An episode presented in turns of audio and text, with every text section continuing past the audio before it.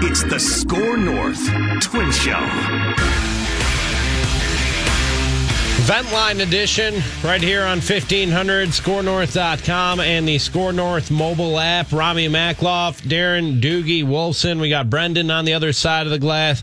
And Seth is in the house streaming us live on Twitter, Twitch, and Facebook. Five to one, the final out at Target Field tonight in game three of the ALDS. And Doogie, the Yankees complete the sweep and 16 straight playoff losses for the Minnesota Twins now, 13 to the New York Yankees, and uh, not what we were hoping or expecting from October and the Minnesota Twins. I can't believe it, Rami.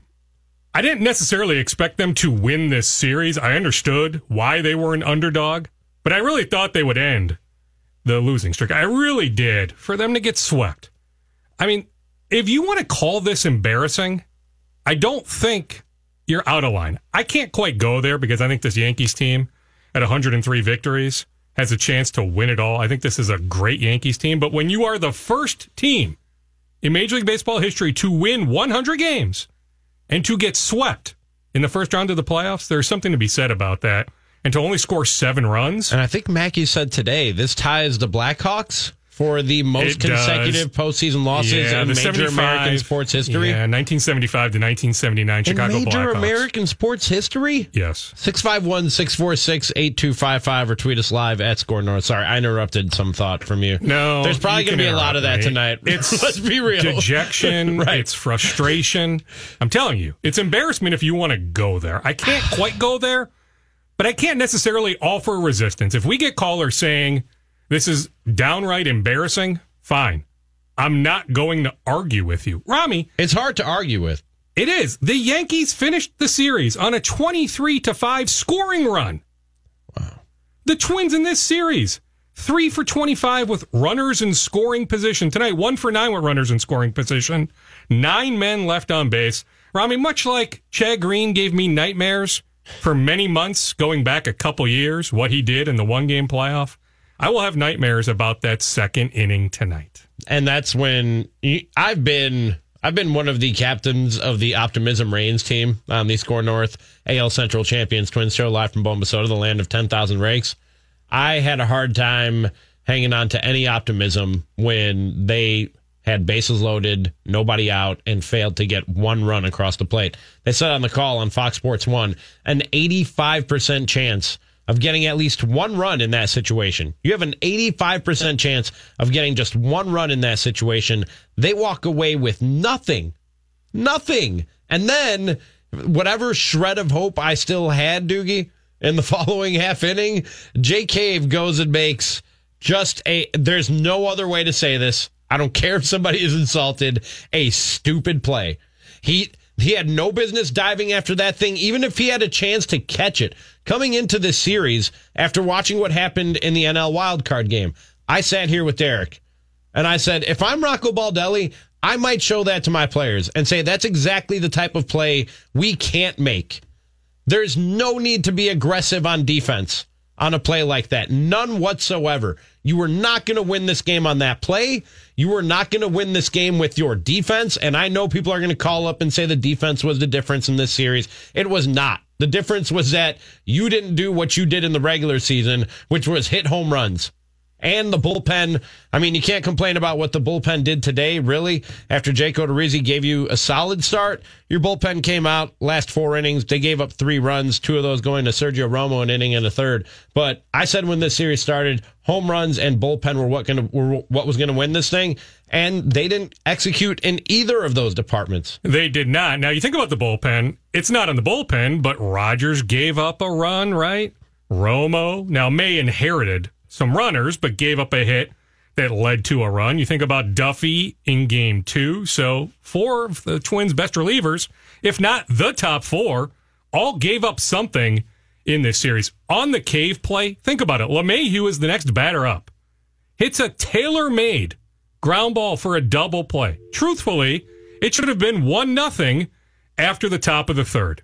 So yeah, I have no idea what Jake Cave was doing. You can certainly argue that Jake Cave should not even been in the lineup tonight. I know he had the hard hit ball off the wall and right, but you can make a case that CJ Cron should have been starting tonight at first.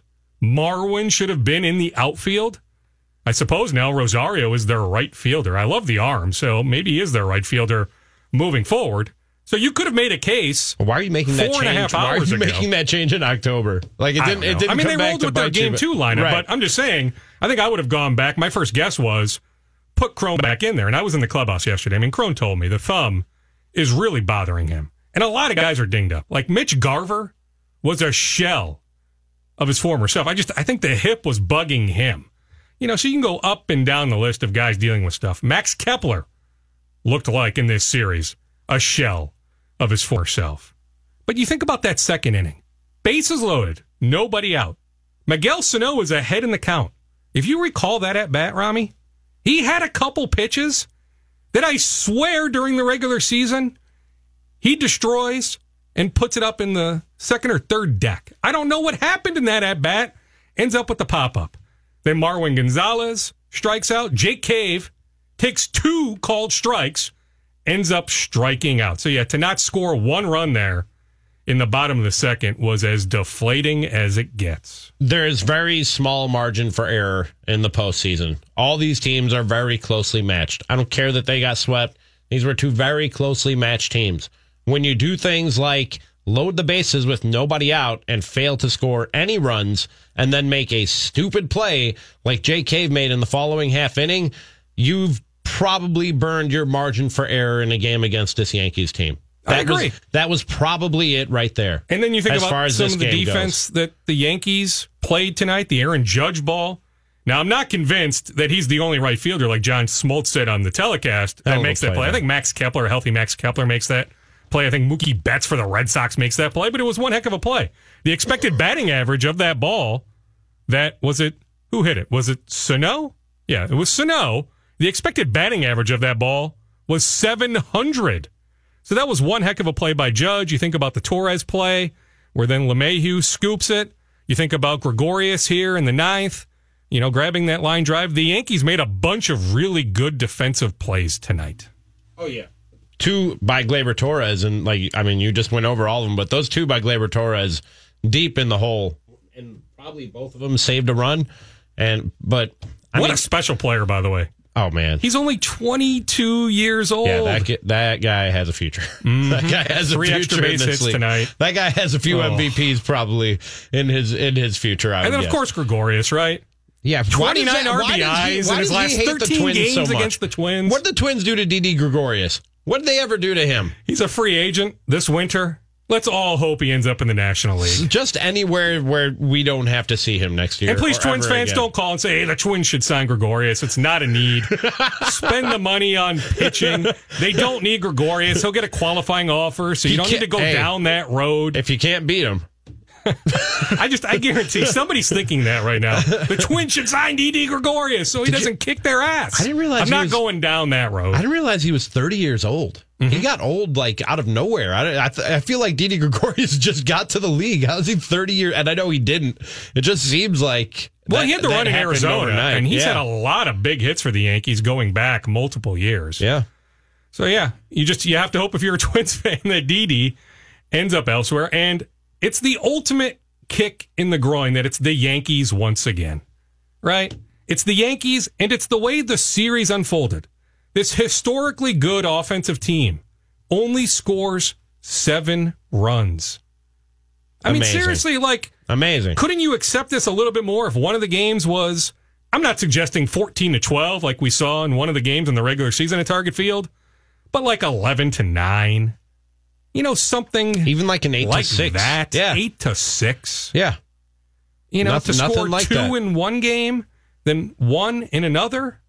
And again, the run for the Yankees to finish the series after the Twins were up 2 to nothing in game 1, the run was 23 to 5. The Yankees finished this series on a 23 to 5 scoring run.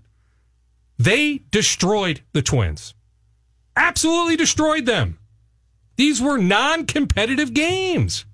I just I expected a little bit more. I get it. Small sample size, all that. It doesn't take away from this unbelievable season. It really doesn't. The Twins' future is incredibly bright. And you know what? But they were embarrassed in this series. I was just going to say, there's plenty of time to talk about that. I'll be back tomorrow at noon for a two hour SKOR North AL Central Champions Twins show. Plenty of time to talk about what a great season it was and take whatever consolation we can from that. That ain't what I'm here for tonight, Doogie. I'm I'm disappointed.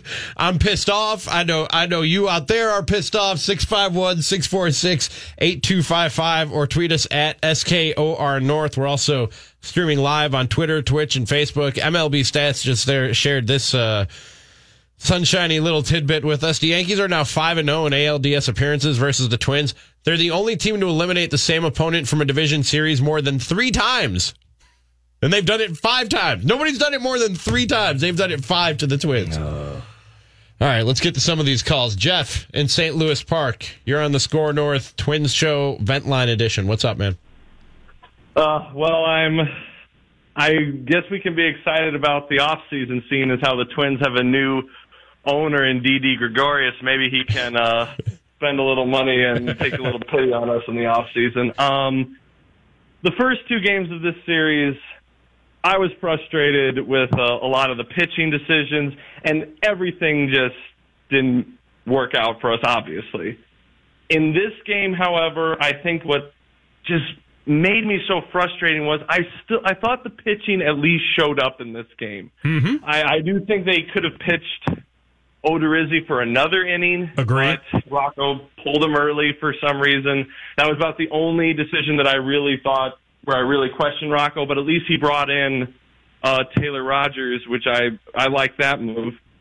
The, what's just so frustrating is that all these guys, all the hitters that we hope would show up Max Kepler, and I, I get it, he was dealing with an injury, and it probably wasn't a good idea to go from him not playing at all to right away playing in a huge spot. But he was just not there at all. But what also was frustrating is just Nelson Cruz, uh, a veteran who's been there before, and you expect to come up big.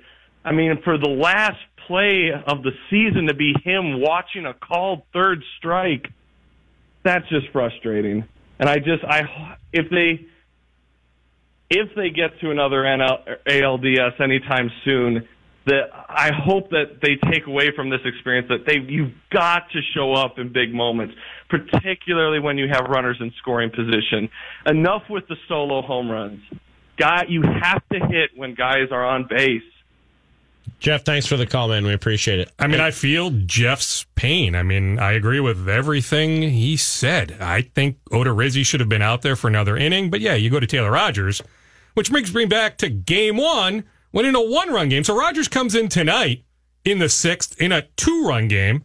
Going back to game one on Friday, Cody Stashak. And I can't stress this enough. That was after Zack Littell came into a tie game. Correct. Correct. In the but in a one run game, a one run game, Friday night in game one, five to four in the sixth. And they go with Cody Stashak. And I can't stress this enough. I think Stashak's future is really bright. I think there's a spot for him in the 2020 Twins bullpen. But pecking order wise, give me, well, Romo, Rogers, Littell, Duffy, Graterol, May. I mean, pecking order wise, he would be seventh on my list. And you bring him in in game one in a one run game. And then all of a sudden tonight you go to Taylor Rogers in a two run game, which was fine. Although again, I would have brought Odorizzi back out for another inning. But I mean, what the heck? I mean, I just I don't understand. I know it's the easy second guess when doing a post game call in show, mm-hmm. you know, bullpen management. But really, you look at it and it just it doesn't make sense. It doesn't make even There's there's no way to prove it, but I'm sure a lot of us. I don't know about you, Doogie. I know myself. I was at home going, really, mm-hmm. Stashak, Littell, and when you're, I mean, when you're. When you're questioning it as it happens, that's not second guessing. No, it's not, That's but it's just- it's guessing. even more I didn't have a microphone at the time, but I'm telling you, that's what I was thinking. I know. It just it's more baffling tonight when you see weird baseball things that you can't explain. Outside of that, I know people, and we're going to take your calls at 651 646 8255. You can tweet us at SKOR North. And I've already seen some tweets along these lines. They're going to say, well, this was the Twins' offensive approach getting exposed. That is not what happened here.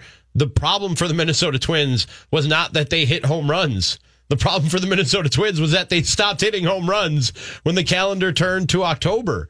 That's the problem. The, the way that they did it during the regular season very well could have worked in the postseason. They just went cold. And I do think a couple of guys, and this is no excuse because God knows the Yankees dealt with their own injuries this year. We're not healthy. We're not 100%. Garver and Kepler did not look themselves in this series, but mm-hmm. I have zero problem with the way that the Twins put this lineup together and approached offense in 2019. Totally fine with it. Agree. Now, I actually thought the plate discipline tonight was a lot better. You think about games one and two. They abandoned their approach. 27 strikeouts between the first two games, a lot of swings on balls out of the strike zone. I thought plate discipline wise, tonight was a big time improvement. And the, Sano laid off yeah some really good pitches. Coming into the postseason, they had the second lowest strikeout rate of all the Major League Baseball postseason teams. The only team with a better strikeout rate than the Astros was the Twins. So spare me the they depended too much on the long ball. They strike out too much. That is not what happened here. They abandoned their approach for two games and then just had no answers in the third game. Is there also something to be said about how good the Yankees pitchers are? Yep. I mean, it's Absolutely. one thing in the regular season when you're destroying the Royals pitchers and the White Sox pitchers and the Tigers pitchers to a large extent. Absolutely. You got to give them their credit. Mm-hmm. You got to give them their due. There's a tweet here from, uh, and I don't know if you'll mean this tomorrow, Jesse. Uh, he says the Twins were a decent team in an awful division. The Twins were like 15 games below 500 against winning teams, and they somehow finished second. No, well, they were five below. They were 32 and 37 against teams 500 or better. Now, the Yankees were 43 and 32 against teams 500 or better. So, I mean, if you looked at it that way, and the Yankees got to beat up on the Orioles and the Blue Jays in the American League East. But when you look at during the regular season record against teams 500 or better, the Yankees blew the Twins away. Let's and go maybe, out. you know, looking at that, maybe we shouldn't be all that shocked that it was 3-0 in this series. Back out to the phone, 651-646-8255. Lamont in South Dakota. You're on the SKOR North Twins Show Vent Line Edition. What's up, Lamont? Hey, as Matthew Collard put it on Twitter, uh, you just you just hate to see it. Uh, yes. I had the whole yes, thing lined up, waiting to say, but just at the end of the day, it just felt like the Twins were about two, three players short. Even though we have all these records, you know, it just feels like, you know, making comparisons with the Vikings, you know, where we feel I feel like we should put our money into the pitching, where the Vikings should put the money into like the offensive line. I don't know. It just feels like they're always putting the money not into the right place. And again, with all these records, but I just always felt when we got the Yankees lined up in the playoffs, I was just just terrified, and what I was scared of happened. And I, I feel too sick to talk. Appreciate the call. Thanks for thank you, Lamont. Thanks for calling through your sickness. I mean, there's something to be said about you know Britton leaves with an injury, and oh by the way, here comes Aroldis Chapman, yeah. right? Yeah, where they have weapons like that, but hey, they gave Ottavino pretty good money. It's not like he was much of a factor in this series. Now, he's a guy the Twins maybe should have had some interest in. I know for a fact it was minimal, maybe a phone call to the agent, but the Twins really didn't pursue Adam Ottavino last January, but maybe they should have. But I'm just saying, I don't know. I mean, heck, they spent on the offense, right? With Nelson Cruz, with Marwin Gonzalez. I mean, Jonathan Schoop certainly had his moments his bad moments too in the regular season with the bases loaded, but he had some good moments. And they had a historically good offensive season, right? Yeah. Regular season wise. This offense was no fluke. Yeah. This was wasn't. no paper tiger. No. They should have added a starter at the trade deadline. And I'll, I'll admit, I was saying it would be nice if they did at the time. I said it'd be nice if they did, but I didn't think it was an absolute necessity. Now, I also didn't see, I knew Martin, I knew there was some regression with Martin Perez, and we had already seen it start at that time.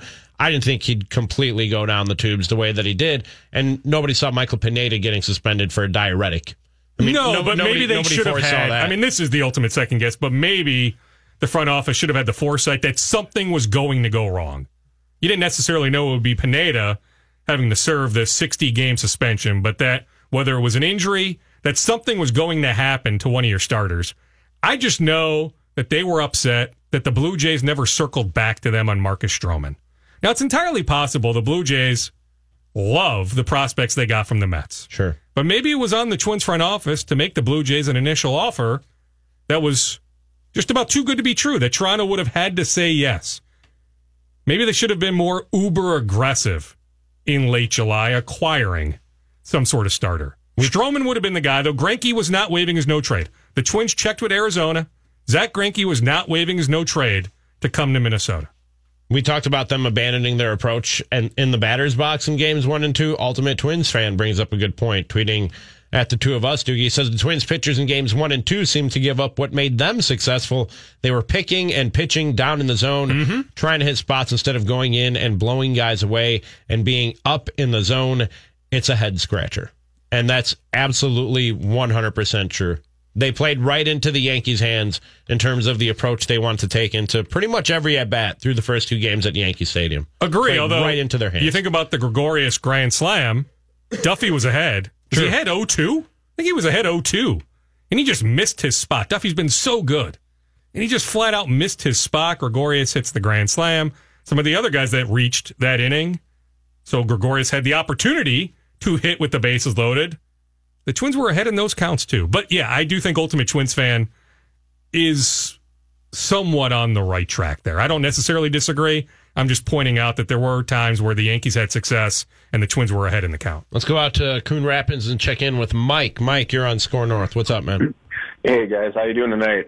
Been better. Doing all right, yeah, Mike. Yeah, yeah. Well, another one of those seasons. Hey, I just have a couple things. You know, one, uh, you know, you guys were just kind of talking about about you know all the pitching that they didn't really go after, and I was talking to a guy, um, you know, at work this week about it, and you know, we were sitting here going, you know, you know, why don't the Twins once in a while, you know, you know, give up a you know like a prospect or two, and maybe one of the current players, and you go after like a Syndergaard or you go after like a Max Scherzer type of player, kind of kind of like you know Houston did a few years ago with Justin Verlander, and because you never know if those prospects are actually going to work out. I mean, look how long it took Byron Buxton. Look how long it took Sano. Um, so you sit there as a fan and you're like, man, come on, guys, take a chance once of these times. We got, you know, we got a pretty good offensive team for next year. Let's take a little, you know, let's kind of roll the dice here, management. Let's go, you know, get some people this year in the off season.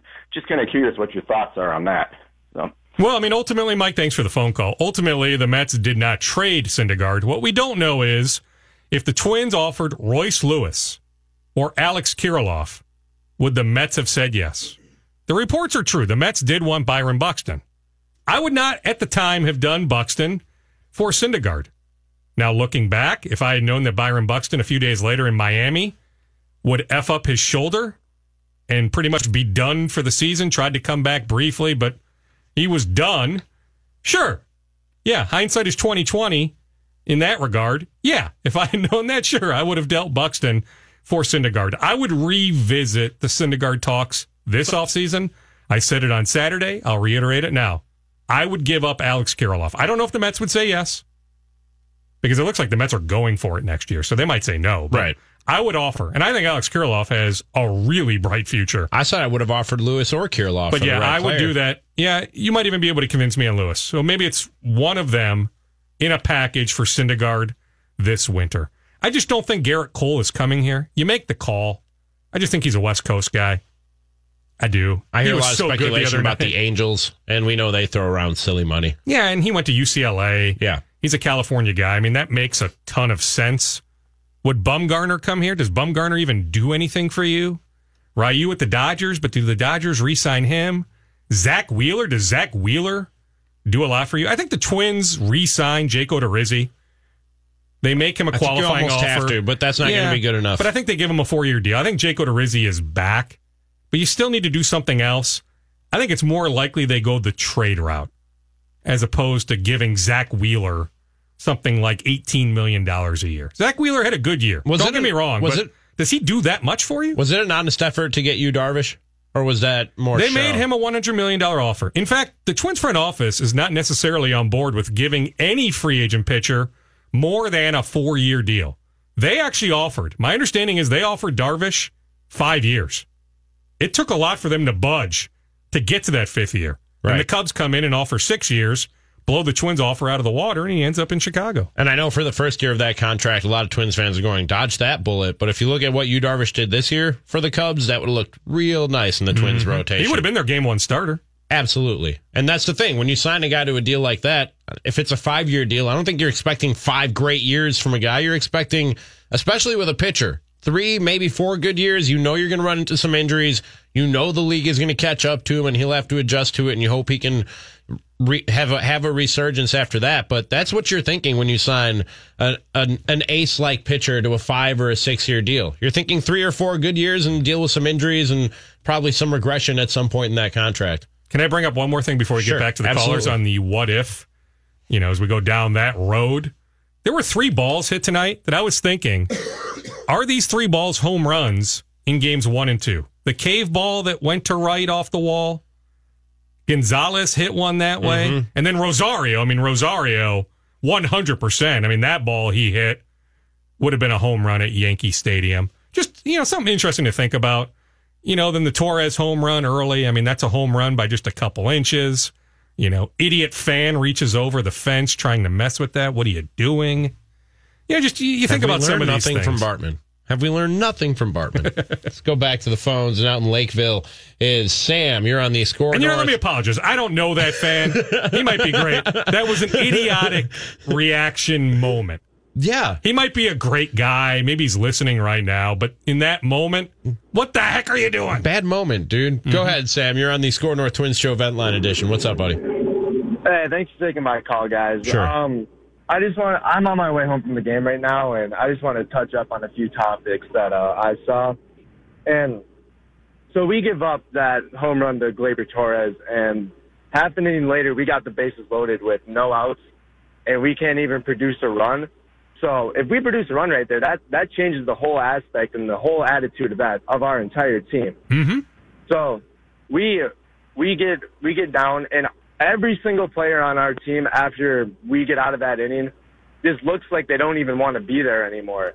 I mean, Kepler's out there. He's just like jogging after the ball in center field like we're playing in a travel baseball game. Like it doesn't even matter. We're playing in the NLDS. And uh we're uh Sano looks horrible. We can't we can't produce any offense. We left what, what was it 11 people, 11 batters on base. Yeah, you know what? I said nine, series? but yeah, I guess there were some guys on there in the ninth. I stopped taking notes yeah, after the eighth, so yeah, I guess you're right. It would have been eleven. I wouldn't. I wouldn't really count them just because. But uh, they count though. You're right. Eleven. Uh, yeah. But You're right, Sam. No, right. they count. I stopped taking notes. Okay. Thanks for the call, Sam. After Appreciate the eighth. It. So I had it at nine, but yeah, I think it's eleven, and maybe my numbers are off. I mean, I had it as three for 25 in this series with runners in scoring position, but I guess maybe Jeez. with Cruz striking out there, there was a guy in second right at the end of the game. So was it even three for 26? Three for 25, three for 26.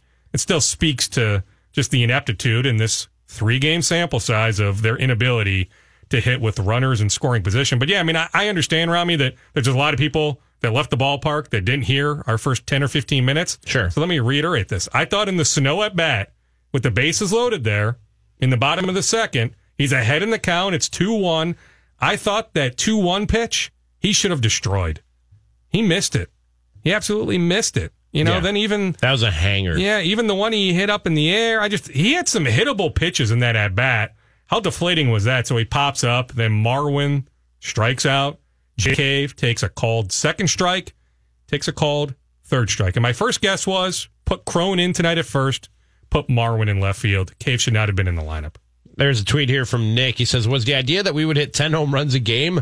I feel like with guys on third base with less than two outs, all year we struggled to do the small things like hit, like hit sacrifice flies or bunt a guy over and in. The narrative seemed to be just go hit home runs. Yeah.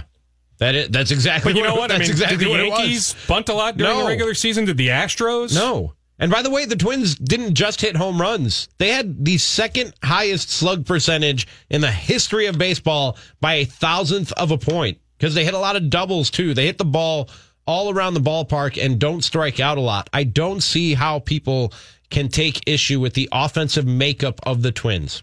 Put it this way. Because of what happened in three games in October, when for 162 games, they were the most, one of the most prolific offenses in the history of baseball.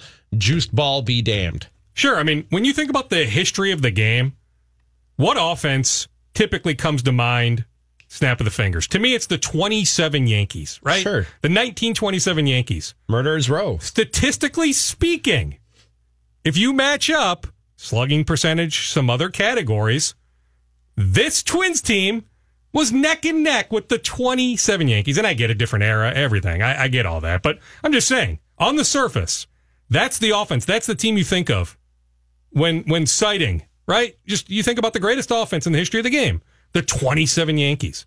Also, by the way, if you look at the Astros this year, statistically speaking, and the Yankees, they all match up. Twins, Yankees, Astros all match up with the 27 Yankees. I said earlier, like, this isn't the night for perspective. I'm not here to tell you what a great season it was, even though they lost tonight. But I, I do think that some perspective needs to be brought to it when we're talking about actual production, not about how you feel, but when we talk about actual production, you need to remind yourself how random baseball is.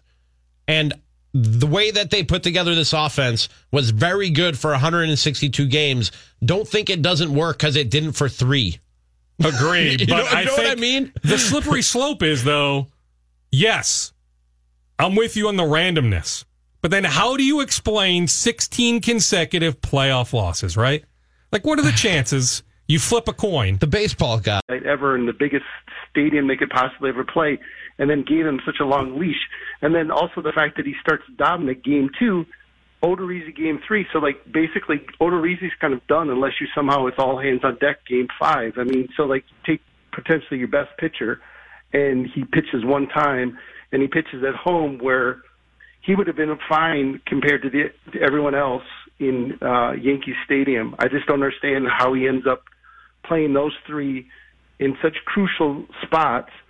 And then also my other one one other thing is, were you surprised that Castro didn't play um, didn't ever come in for Garver because Garver was absolutely terrible. Yes, I did think Castro would get a start. Now, I said on Twitter a week ago that my hope was that Garver would be in the lineup every game. So I got what I was hoping for. What I didn't factor in was that I think Garver's hip was was bothering him. He just he didn't look right. But yeah, I thought Castro would get a start. I thought Schoop might get a start. You know, you see Paxton the lefty in game one, Arraez yes, on the roster, but wondering about his ankle. I thought Schoop might start game one. Then I thought, you know what? You know, after Arraez looked a little off in game one, I thought, you know what? Schoop, and you look at his career numbers against Tanaka, I thought Schoop might start game two. So I thought Schoop might get a start in this series. On the usage of, of the pitchers, I understand the logic pulling Berrios in game one. You know, they didn't want him to face Judge and Encarnacion a third time. Me personally, after the way Berrios threw in the fourth inning on Friday, yeah, I would have used Berrios to start the fifth inning. I probably would have gone another inning, yeah. But Littell has been good. But I guess the second guess there is let Duffy start the fifth inning. Don't even bring in Littell, who I think Littell has a really bright future, but it's pretty obvious, pretty clear that that, that stage that night, he was better on Saturday, but the stage on Friday scared the bleep out of him. You know, then you think about Dobnak. I understand the logic there that Dobnak is a single, a sinker ball thrower. He can induce ground balls. Odorizzi has also fly ball tendencies. You save him for the more spacious target field compared to the BAM box in the Bronx. But sure, if you want to throw out there that Odorizzi was their best starter this year, led the rotation in ERA, strikeout rate, if you want to make the case that Jake Odorizzi not pitching in game one or game two, if you want to do that, I can't really counter you. I just, I understand the Twins' logic. Also on Dobnak, I would have started him or let him keep going on Saturday. Really? He got he got Stanton to hit into that double play in the first inning. I would have let him face Stanton on Saturday. I'm yeah. Maybe the result is the same. I wouldn't have gone with Dobnak there in the first place. I agree with you 100%. I probably would have gone Berrios another inning. If I'm pulling Berrios there, there's four, maybe five guys in that bullpen who I'm going to in the postseason in a close game, and Littell is not one of them. To me, got Littell and and Gibson and even Smeltzer to a degree. They were well, and Stashak, right? I and, mean, and that's the one. That's the ultimate one. Stashak in a one-run game on Friday in Game One.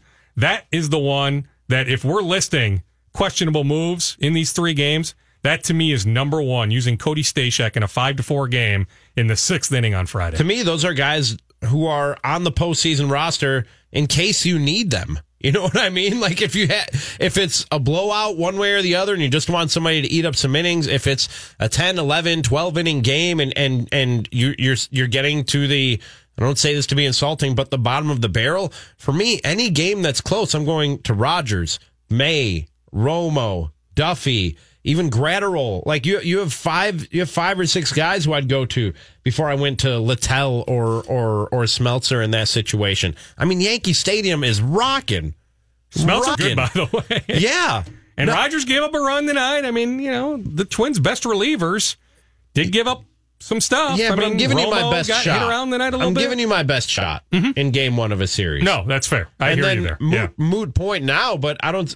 What was their plan for Game Five? If if if if we got there after you you didn't burn Odorizzi till Game Three, what was the plan there? I mean, I imagine the plan was Berrios. Okay, tomorrow.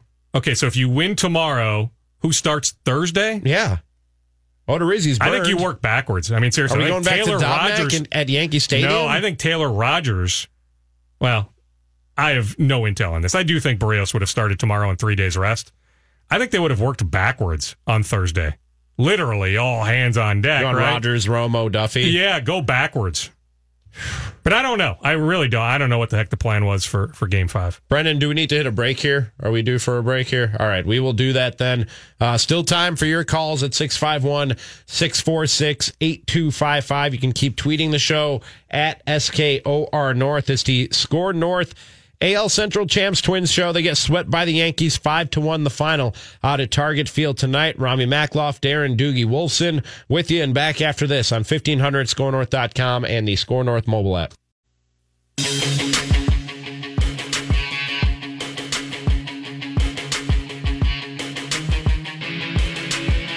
It's the SKOR North Twins Show Vent Line edition on 1500 skornorth.com and the SKOR North mobile app 651 646 8255 where you can tweet us at SKOR North and uh, get it off your chest as they fall to the Yankees tonight. 5 to 1 the final to complete the sweep in the ALDS. We'll be with you for about another half hour. We'll try and squeeze in as many of your calls and your tweets as we can and uh, probably we'll be hearing from the ballpark from uh, Judd or uh, Derek Wetmore at some point between now and then. Doogie, you wanted to make one quick correction before uh, we go back out to the phones from something yeah, you, you know said what? before the break. Yeah, kudos to the Twins for in their post game notes that they Man, they did emailed not pull any punches. Yeah, you I were mean, reading they- some of this stuff to me during they the break. laid it all out. But yeah, the one correction I need to offer up is I mentioned in the first five minutes or so that the Twins are the first 100 win team to lose in the first round of the playoffs. I need to make a little tiny correction. They're the first 100 win team to lose in the divisional. to get swept in the divisional. Yes, to get swept, excuse me, to get swept in the divisional round. If you go back to 1980, the Royals swept the Yankees three games to none in the American League Championship Series. So, different format back in 1980. So, we just need to say that the Twins are the first 100 win team in divisional series history to be swept. But yeah, I mean, going up and down these notes, I mean, it's worth repeating because the audience is, is ever changing. Yeah, the Twins did not hold back anything. Noting here in their post game notes, I would have left all this out. yes, I would have left all of this out. yeah, with the loss, tied the Chicago Blackhawks, the 1975 to 1979 Chicago Blackhawks of the NHL, for the longest postseason losing streak ever among the four major sports. So 16 consecutive playoff losses. Also, the Twins stranded six runners in scoring position, going one for 12 tonight. So I stopped taking notes after the eighth. It ended up being one for 12. For the series, the Twins went three for 28 with runners in scoring position. But yeah, also I'm telling you, I mean the Twins in these post-game notes make mention of the 13 consecutive losses to the Yankees, the 16 consecutive playoff losses overall, tying the Blackhawks. I mean, yeah, credit to the Twins. I mean, they're not holding anything back. You want me to throw one more log on the fire that is Minnesota sports misery? Yeah, go for Uh, it. Chad just sent me this screenshot from Sports Center, and this is I think this is an old screenshot from back when the the Raptors won the NBA Finals. I didn't see this back then. The most combined consecutive seasons completed since the last championship appearance. So combining your Major League Baseball, NBA, NFL, and NHL franchises together, Minneapolis St. Paul has 103 combined seasons since their last championship appearance, and the next closest is Where I came from, Milwaukee with 73. Toronto was tied with Milwaukee before they brought home the NBA title. My comeback to that is as a basketball snob, thank you, Cheryl Reeve. Thank you, Minnesota Lynx. Sure. But I understand it. If you want to cut it off for major, right? NHL, NFL, NBA, Major League Baseball, that's fine. Insane. Let's go to uh, Scott in Eden Prairie, who's been waiting patiently. Thank you, Scott. Welcome to the show. What do you got? I put a bulk of this blame on Falvey and Levine's desk. When when you have a record-setting offense and you don't do one thing to support them with more pitching, I mean, come on, guys. Dobnak, we're starting an Uber driver in New York for a divisional playoff. Those first two games, we didn't even. We were down so so far so early in the game. It, it was it wasn't even you know it, it, it, it set the stage and and I'm I don't want to even I'm tired of them saying oh well Toronto wouldn't do this and and Greinke this they could have found a starting pitcher somewhere some way other teams did they could have done it they didn't and and as a result we're trotting out there a bunch of AAA guys and and and such and and I really believe that that that uh, that's a big, big part of this. Thanks for the call. Appreciate All right, thank it. you, Scott. I mean, sure, and Stroman's the one to circle, but yeah, Greinke wasn't waving his no trade. There were starters that were not moved. Madison Bumgarner was not moved. Robbie Ray was not moved. I mean, Noah there were Syndergaard a number of guys that were moved. not a, moved. lo- a Yeah, lot of names were bouncing around the rumor mill that didn't go anywhere, Mm-hmm. but a few did. And Dallas Keuchel was there for the taking. All He the way was. all the way up until what? Late June. He didn't sign until he signed with the Braves. And their interest in him was minimal. I mean, they were way more in on Kimbrel. I mean, they made Kimbrel a nice offer. They were willing to give Kimbrel two years, 31, 32 million. Right. So, I mean, while, I mean, it's not fair to point the blame at any one person, but yeah, I'm Falvey and Levine, I'm sure probably would tell you themselves they share part of the blame. You, you came up short. The organization as a whole came up short. The guys on the field didn't perform. We've taken issue with some of the things Rocco Baldelli did. You can take issue with Falvey and Levine for not adding a pitcher. I mean, you this is gonna this is one of those cliches, but you win as a team and you lose as a team. There's blame to go around. There's almost never one person to blame for things collapsing. That's the easy way to do it when you're doing what we do for a living or you call into a show like this. You want to point a finger at one guy and go, they're to blame. And that's the guy I'm angry at. And that's fine. That's what we're here for tonight. But I'm here to tell you, Falvey and Levine also did a lot of good things. They added over 100 home runs in free agents last year on the cheap. More good than bad. Oh, yeah. I mean, to play devil's advocate, because you're not guaranteed to be back in this position even next year, even though heading into next year, they will be the favorites in the American League Central. Who knows? Maybe the White Sox end up, remember, the White Sox were in on Manny Machado. Maybe the White Sox spend stupid money this winter, end up with a bunch of guys. They have Giolito and others, maybe a bunch of their young guys take a step up. Maybe the White Sox make a run next year. I mean, they were in Who on, knows with the Indians? They were in on the Manny Machado bidding. They were, the exactly. to the end, so they're willing to spend. They are. So you're not guaranteed anything, but is it possible that Falvey and Levine looked at the landscape and said, can we beat the Yankees and the Astros? Look at those two teams. Does it make sense to give up the farm when we're still going to be an oh, I would take issue with that mentality. If that was the mentality that stopped the, I don't know if that's the mentality. I'm I know, throwing it out for talk radio fodder. That would that that would piss me off. I'm with you because you're just you're not guaranteed to be back in this position. Right. So when you're in this position and you've got the prospect pool they have, sure, they should have been more aggressive. Tweet from Tate. Not a chance in this series. Power hitting luck ran out. It wasn't luck. Twins managed scared. There might be a little bit of that. And the fact we all knew that pitching was the issue and they did virtually nothing doomed them from the start. Injuries are not a valid point.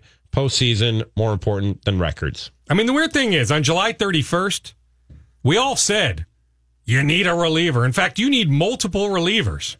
They did end up acquiring in late July multiple relievers. None of us foresaw Sam Dyson having the issues he had. But I firmly believe on July 31st, outside of maybe Shane Greene going from the Tigers to the Braves, the Twins added the best reliever. We just, we had no idea he was damaged goods, right? But at the time, I don't remember a whole lot of dialogue about the Twins absolutely need to add a starter. There was some Syndergaard dialogue. I get that, but I recall at the time it was a lot of reliever, reliever, reliever, not necessarily starter. I'm just saying when My- I told you, your my- Falvey and Levine have the foresight that maybe something inevitably was going to happen to one of your starters. It ended up being Pineda, who probably, if he doesn't get suspended, starts game one, right? Wasn't Pineda in line to start game one? Probably. But maybe they should have had the foresight that whether it was an injury or a suspension, whatever, so that something was going to happen, more likely an injury. I mean, who foresees a suspension? But maybe they should have had the foresight that something was going to happen to one of their starters that they should have added a starter. I don't have the power to go out and make a move. I know that would shock many listening to this show, but uh, I will own it as a guy who comes on the air and has takes and opinions. And I said getting a starter would be nice. You never don't want to improve your starting rotation, but I didn't think it was an absolute necessity at the time. I, after after Martin Perez took a turn for the dramatically worse, and Michael Pineda gets busted for diuretics, it looks like they could have used another starter in this series. That so I'll I'll own that one. I'll wear that. Let's go to Sam down in my old stomping grounds of Milwaukee or on the SKOR North Twins Show Vent Line Edition. What's up, Sammy? Hey guys, thanks Hey. for taking my call. Um, after game one and two, I was frustrated. I, you know, the questionable pitching choices, the bad at bats, all of that stuff, frustrated. Going into tonight, I said, just give us a win, right? Stay alive, give us a shot. You know, don't let us set that playoff loss record. Mm-hmm. And I feel like tonight, the baseball gods just gave us a giant middle finger. Like we had balls off the wall that were singles. You had runners left on base, the bases loaded debacle that you were talking about. Sano takes two steps to his left, and Gardner hits a RBI right where he was Mhm. standing the pitch before. Right. He shifted right Like- before that pitch. Yeah, like I forgot all, all that about stuff. that. You have Mhm. the Yankees getting one run innings, and you're like, hey, maybe we can just hang a crooked one on them. And then you have Jake Cave, Jake caving it up in the outfield. And then to top it all off, top of the ninth, you have a little bit of hope, right? You got some guys on base. Polanco gets robbed. Mhm. We hit the ball. We hit the balls on the screws all night. Got robbed. Mhm. And then the last thing, your best hitter, Boomstick, arguably the MVP of the season for you, arguably strikes out looking to end it, and it's just depressing, guys. It's going to be. It was a fun year. I loved all the stuff you did. It was a wild ride, but man, it's just tough to get over the way that this one ended. Appreciate the call, Sam. That's a great call by Sam. Yeah, I mean, I'm with him on all that. I don't. I don't know about the baseball gods. I mean, telling you, Sano. Oh, I believe. But in the bases loaded guys. and no outs. Had a couple. I'm just saying, I think he crushes that 2 1 pitch more often than not. So I don't know what the heck happened. I believe tonight. in baseball guys, but what did what did Minnesota do to them? To make to to, to to to reap the wrath of the baseball gods. What what did we do in this city? I'm trying to think. I don't know. I mean, they didn't trade Babe Ruth. There is no goat. I mean, there was I mean, a threat many, many years ago about moving. There is that. There was many, many years ago. Chris Klauser had this idea about a portable stadium, which might have been one of the dumbest things I've ever heard. But that's not worth cursing a franchise for. I don't know. Maybe I need to sleep on that. I'm running on fumes right now. There might be something I'm forgetting. Hang with us for like 20 more minutes, dude. we're all I'll gonna be go. Yeah, we're I've all got gonna- 20 We're all going to go get some sleep. Let's go to Sam in Lakeville. You're on SKOR North. What's up, Sam? What's up, guys? Thanks for taking my call. What's Sure. up, Sam? So the the most depressing thing about this to me is I've been looking forward to this for I don't know how long. You know, Twins were legit all year. October baseball. The beauty of October baseball is, you know, it's intense, it's exciting, there's energy in the building. And this whole series, I got none of that from this team. None of these games were close. I saw no energy from this team. And I don't know if that's, you know, the culture of the team. I don't know if there's a problem there, you know, Rocco Baldelli, the nap room and all that. But uh, as I'm sitting here on hold, I'm scrolling through Twitter, and I see Baldelli in a press conference, and he's sitting there and he says he's not frustrated at all. He's either a liar or he's a loser for saying that one. And this is just, that's just pathetic. I mean, the the whole series was pathetic, and you know I feel cheated for looking forward to this all year, and this is the product I get. Thanks for taking my call. Appreciate it. All This right, thank you, Sam. This was the full quote from Rocco Baldelli. Uh, he says, I do not sit here frustrated at all. I am extremely happy and extremely proud of everything that we just went through over the course of this season. I think that's a quote or a soundbite you utter when you do a season wrap up. Yeah. I don't, I don't think they do it tomorrow, but whether it's Wednesday, Thursday, or Friday, presumably Baldelli, Falvey, Levine will meet with us in the local media to wrap up the season. If you want to say some of that that day, but yeah, tonight to say you're not frustrated, I understand where Sam's coming from. Now, I can't call Rocco a loser. I just think that's just Rocco's mentality overall, right? I mean, just being around him enough, he's as laid back an individual, right? To attend over 30 Phish concerts, you better be pretty laid back. Yeah, you know, and I just, that's us- just, that's who he is. But I don't think you say that tonight. You need to express some level of frustration. Yeah, I mean, I don't tell anybody how to feel. We're all people. We mm-hmm. all process feelings in different ways. But like I said when I opened the show, I got a two hour twin show tomorrow. Maybe by then I'll be in the mood for perspective. And I'll say, you know what? Good season, guys. They came up short. Let's start thinking about what they got to do for next year to get better and make sure this doesn't happen again. Tonight, I'm I'm not here for perspective. I'm not here for looking back and finding the silver lining in the cloud of the 2019 Twins. I don't. I, that's not what I'm here for. I don't hold it against Rocco for having that perspective, but that's not that's not what I'm here for, and that's obviously not what Sam is here for. I mean, just say when you score two runs in one game and one run in another game, it's okay to say, yes, I'm frustrated. Three for 28 with runners in scoring position, yes. With this historically good offense, yes, it's okay to express some frustration to say, you know what? I expected a little bit more. There's nothing wrong with that. And he's right about the fact that they didn't give you anything in this series. Like if like you sat there for what, 5 6 days in between games you were like, "Man, playoff baseball, here we go." And it was just 3 games of the Yankees beating you over the head. Like they're I mean, I can't th- the Polanco home run I think that might be the only time where I was like, yeah, here we go. It's October and here are the twins. Maybe the Cruz home run. So they yeah, go up. No, you're right. They go the up 2 0 yes. in game one. But then from that point on, the Twins are outscored 23 to 5. The Yankees finished the series outscoring the Twins 23 to 5. That's called being non competitive. It would have been easier to accept if the Twins had lost competitive games. They lost non competitive games. 23 to 5. Let's go to Tim in St. Paul. You're on the SKOR North Twins Show Vent Line Edition. What's up? Hey, guys. Hey. Uh, thanks for taking my call. I, I think you pretty much covered most of my frustrations with the uh, rookie managing um, decisions that Rocco made with the pitching staff.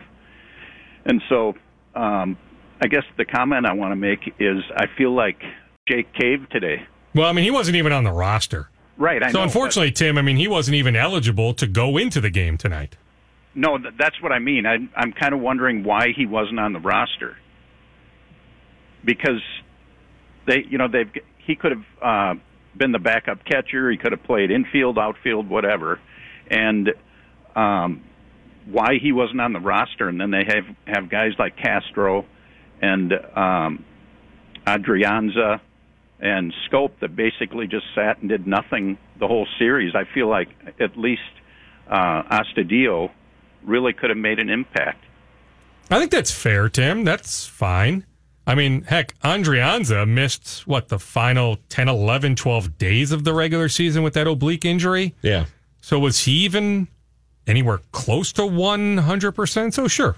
Absolutely. Astudillo over Adrianza, yeah. Yeah. You got me there, Tim. Sure. I don't know if it matters. I didn't, I didn't see why. Yeah, you got me. I didn't see why Cron was on this roster. That was the when when we well, first he should have started. I think he should have started tonight. I don't. I mean, he had the, the, single tonight. I just with the thumb. Yeah. The only the only thing Cron brings to this team is power. At this point, and with the thumb, he just didn't have the power. I was. I thought Astudillo should have been on instead of Cron. I like his defense. We didn't see it in game one. Right. That's a play he has to make in game one. Right on that double play. Low throw by Arraez, but Cron should have made the play. But I think overall, I like Cron's defense. I'm just telling you, my first guess tonight was put Cron back in, put Marwin in left, Jake Cave on the bench. Let's get in uh, one more call here. It's going to be Dave in Hastings. You're on the SKOR North Twins Show Vent Line Edition. What's up? Hey, guys. Uh, two quick points. Uh, one, I think I disagree with you, Doogie, on the starting pitching thing because when the uh, trade deadline was coming around, uh, Odorizzi, uh, Mart Perez, and even Berrios were really struggling at that point, and uh, they they were in desperate need of looking at starting pitching, and looking at with Keuchel I'll never understand that for the life of me. If if you're right and they truly had little interest in him, that makes no sense to me when it would have cost you no prospects and the fact that he's going to be a, a postseason veteran that could have really helped someone like Berrios. That that's mind-boggling to me. and the other point I had was on Kepler. Uh, nothing against Kepler, but I really didn't understand this at all. He had the whole last month off, and no one knew when he was going to come back, and they kept waiting and waiting.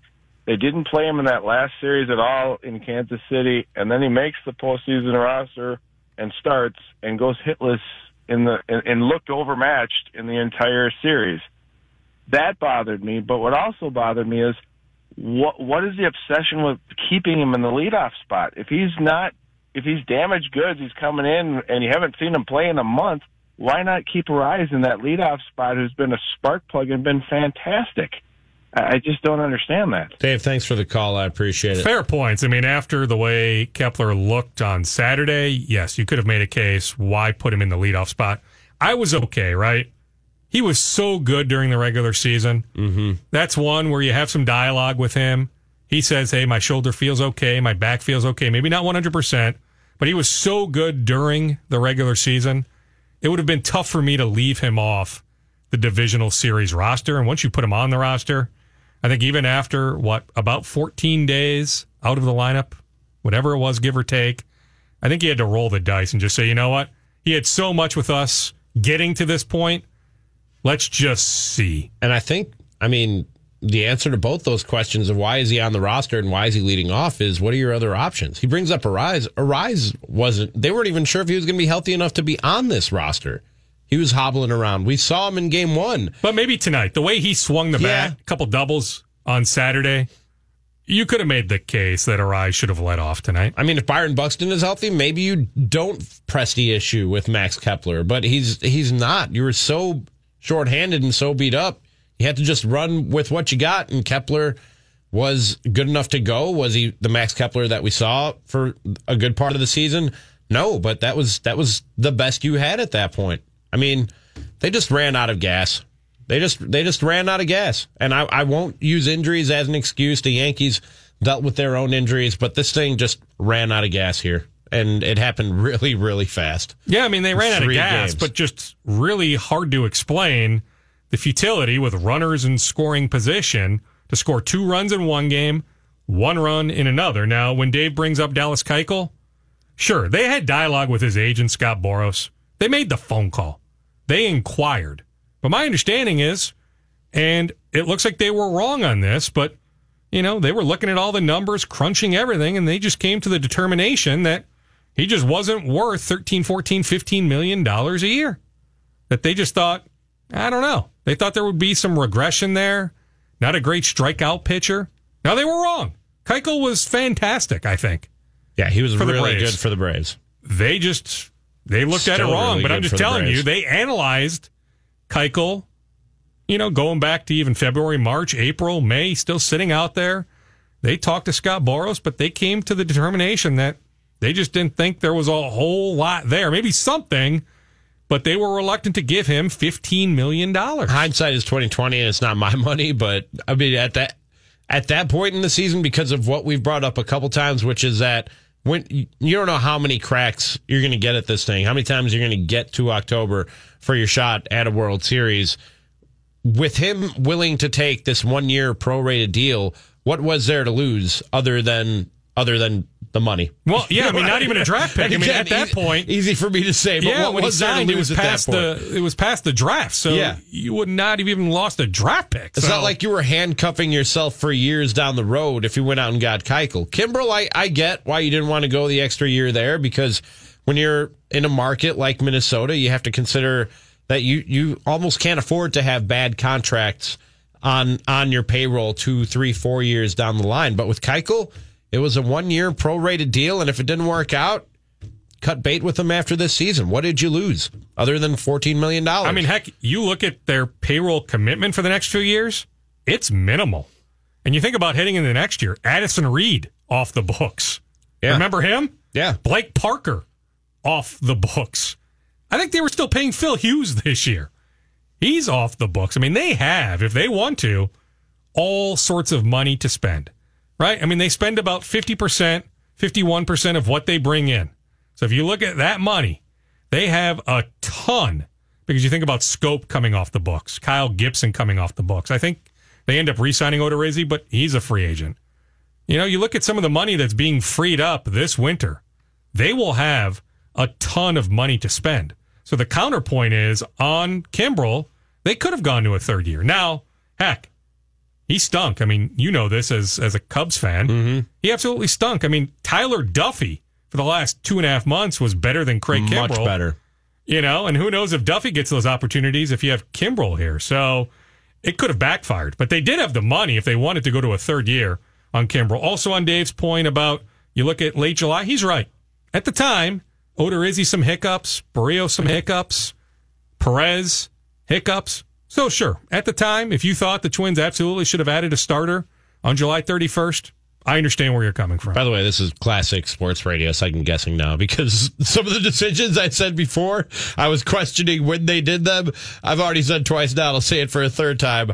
I was saying at that time, you don't really need a starter. It'd be good to get one, but you don't really need one. Now I'm sitting here going, what did you have to lose not getting Dallas Keuchel? Uh, but I think that's what tonight was for. Tonight was not for reason or logic or consistent takes. Tonight was for venting. That's why it's the vent line. I I, I got some stuff off my chest. Do you get some stuff off your chest? You feeling a little bit better? I'm feeling a little bit better, but I really thought they would find a way to win at least one Put game. up some kind of fight. Just to end the losing streak. I really didn't think we'd be sitting here at almost 1 a.m., you know, as it flips from October 7th to October 8th, talking about the Twins season ending. Maybe October 10th, maybe later on on October 8th, but not right now. So it's just, it's surprising to me. It's frustrating. It's dejecting. It's everything you want to say it is. Thanks to everybody who tuned in, all your tweets, all your calls. And thanks for watching us streaming live on Twitter, Twitch, and Facebook. Two hours, SKOR North, AL Central Champions Twins Show tomorrow at noon on 1500, skornorth.com, and the SKOR North mobile app.